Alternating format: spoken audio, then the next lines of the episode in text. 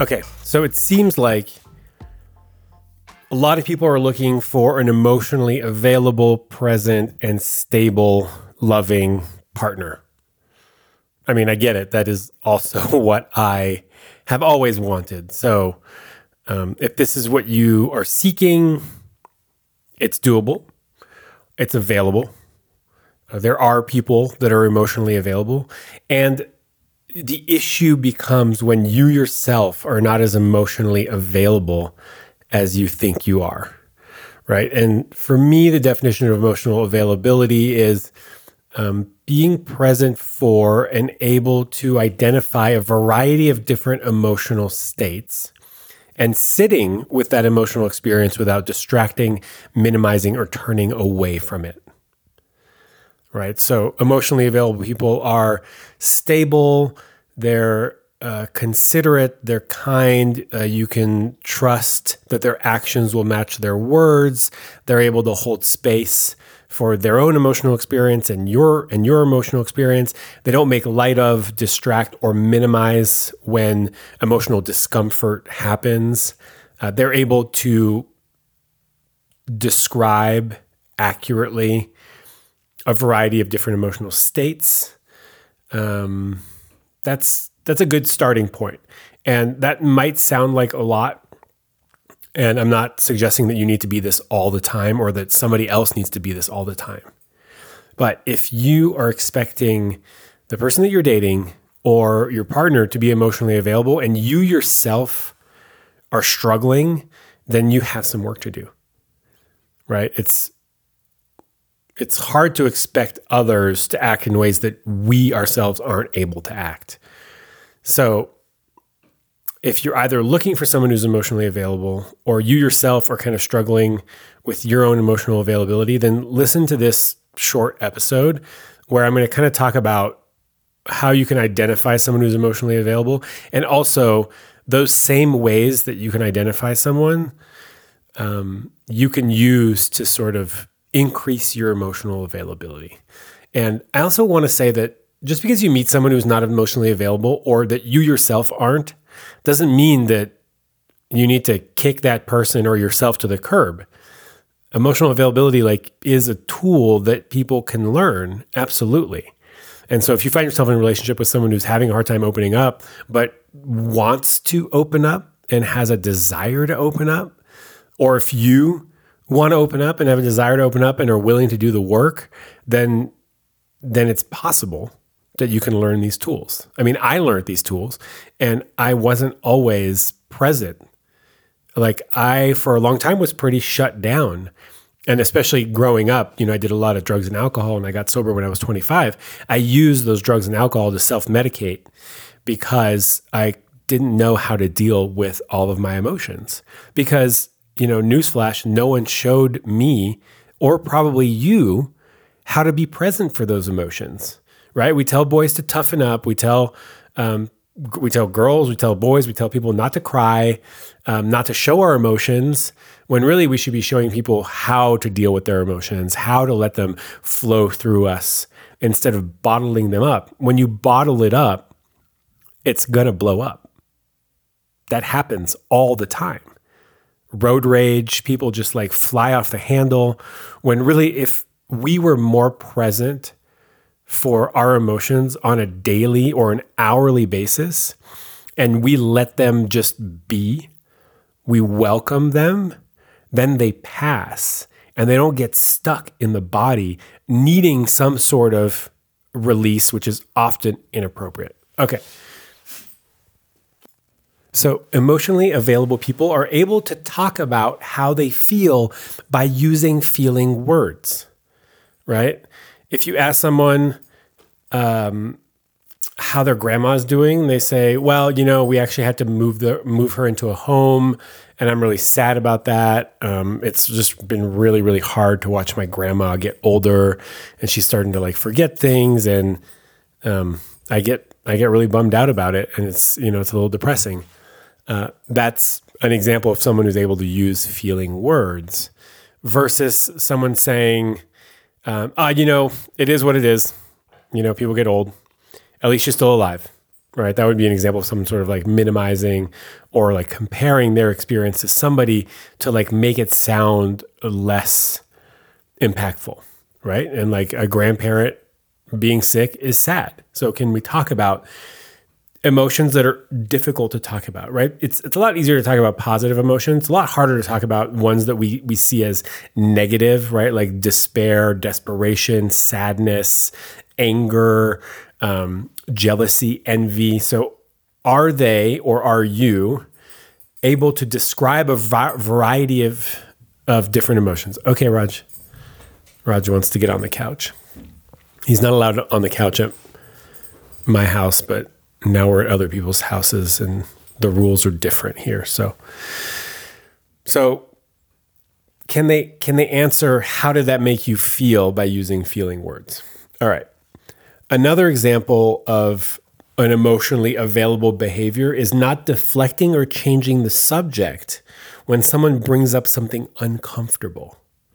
Right? My go-to has always been making jokes if something is uncomfortable or I don't know what to say, I'll make a joke to sort of like, uh, you know, deflect or make light of or change the subject because I'm uncomfortable. So, do they do they do that, or do they just sit with uncomfortable silence, or do they name their discomfort, or do they say I don't know when they don't know instead of making something up, um, or do they or do they change the subject? Okay, so another hallmark of emotional availability is people's actions matching their words, right? Do they do what they say they're going to do? And this goes for you as well. Do you do what you say you're going to do? Can people trust your word? This is super important, right? So are they reliable? Are you reliable? Can people count on you to follow through with what you said you were going to do, or do you often make excuses? And I'm not saying you're not allowed to change your mind. I change my mind all the time. But for the most part, can people count on you? Right? So when people can count on you, when your actions match your words, when their actions match their words, it makes connecting in an emotional way safer and more comfortable because you can trust them. And opening up requires trust,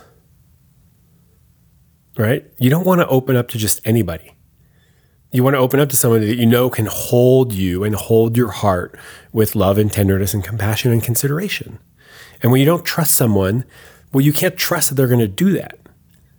And we want to be able to trust people to hold us in an appropriate way because if we open up to somebody who's not safe, we're going to get hurt and that's going to make it harder for us to open up in the future. So it's really, really important to find people that are safe to open up to because this makes it easier for us to form more open, loving relationships as we move through life.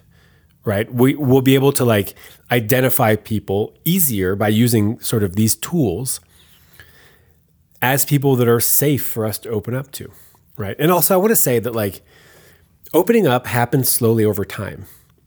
It's actually a red flag for someone who like opens up right away before you even know them or before they know you.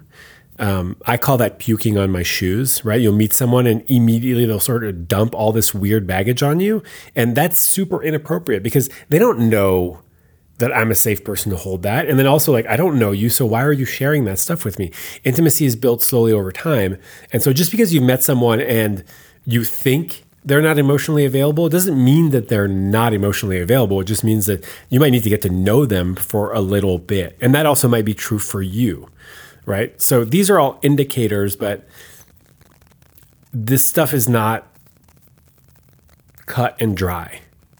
None of the relationship stuff is cut and dry because it, it involves people with different life experiences and different role models and different teachers and different wounds, traumas, and triggers. This is why this is like way more of an art than a science, uh, and why we struggle so much with this, with love and relationships and intimacy. I struggle with it also. We all struggle with this.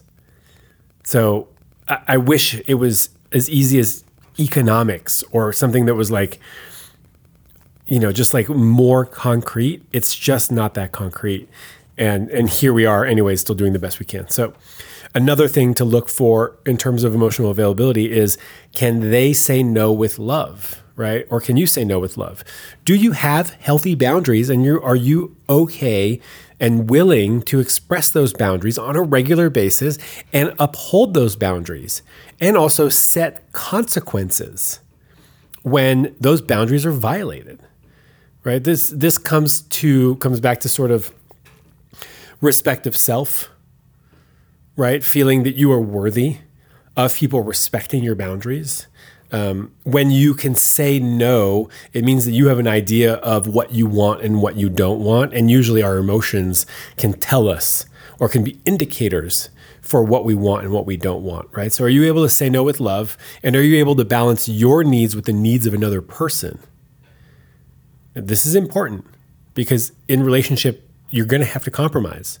And people, you know, I've heard people saying like compromise, well, somebody always loses. And, and I don't really see it that way they're required for a relationship to continue right so there's going to be give and take and and hopefully the give and take is like equal-ish right some parts of relationships or some phases or periods are going to be a little bit more lopsided than others but if you look at it on the whole is it like pretty even the give and take from both parties so can you say no with love um, and know that you are worthy of advocating for your needs um, so another one that is pretty pretty life changing when you can figure this one out.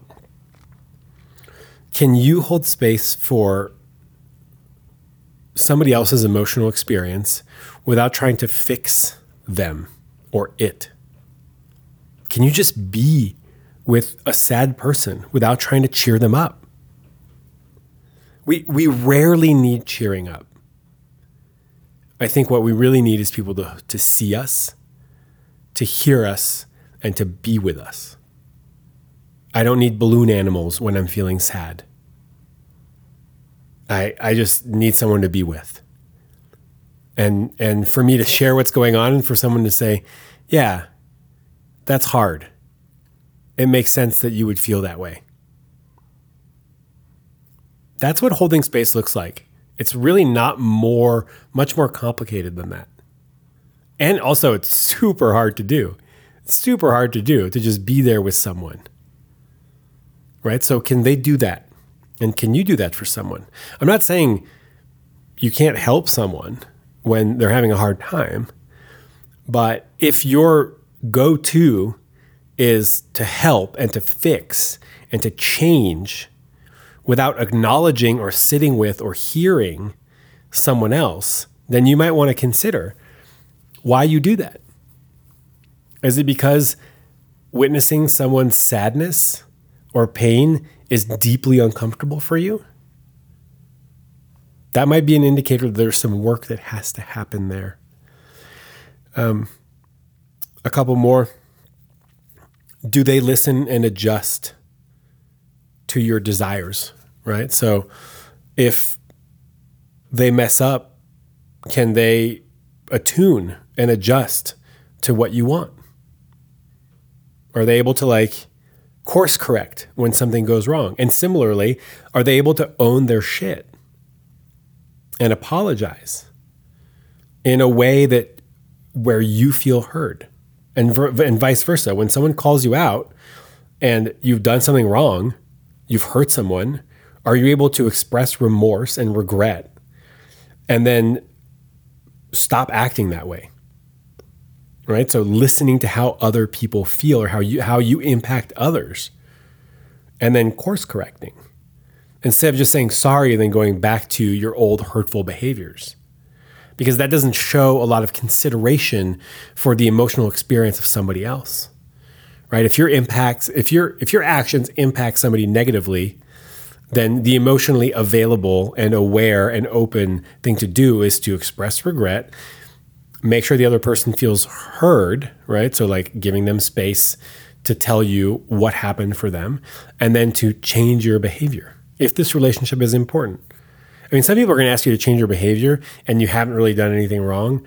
Um, and then you might want to evaluate whether that's a relationship that you want to continue being in or if you want to continue um, with that behavior. And this is why all this stuff is super tricky. There is no cut and dry answer to any of this, though having a therapist helps a lot. Uh, that's my plug for having a therapist. I've been seeing mine for like four years now, and I can't imagine living without um, constant supervision and like just someone that can be there for me in a really impactful way. Um, so when you share something intimate, do they reciprocate? When they share something intimate, do you reciprocate? Right? So, do they disclose parts of themselves without needing to be prompted? Is there a give and take? Is there a I share something, you share something? And as we do this, we build we build up our like our bank of safety and respect and intimacy and closeness which leads to a more intimate, fulfilling relationship, in my opinion. Of course, you don't have to be emotionally available if you don't want to be. I just want to be clear about this. And if you don't want to date people who are emotionally available, that's also fine. If you just want something casual, if you don't want to go deep because you're hurt from something, because you're protecting yourself, because you just need a break, that's also fine. I'm emotionally available to people that I want to be. If I don't know you and you ask me really intimate questions, first of all, that's a red flag because I don't know you. And just because I do this work doesn't mean that you have a right to know those things about me. Um, I'm not going to go there because I don't know whether you're safe or not. So it's perfectly okay to not want to be emotionally available if that's just not important to you. Though, if you're listening to this podcast, it's probably important to you. And that's it. These are these are some tools. These are some indicators of someone else's and your own emotional availability. So I have a whole course on this. It's uh, it's called All About Emotional Availability. We talk about how to we we go much much deeper into how to assess this when dating, how to become more emotionally available, what it means to hold space, how can we hold space, how can we sit with our emotional discomfort, tools, skills, practices, the whole nine yards. ShaunGalanos.com forward slash courses. That's the new website. Um, please go to the website, try to break it. Please try to break my website. And then um, if you do find something, then send me an email, Shaun at thelovedrive.com, S H A U N at thelovedrive.com and have a beautiful week.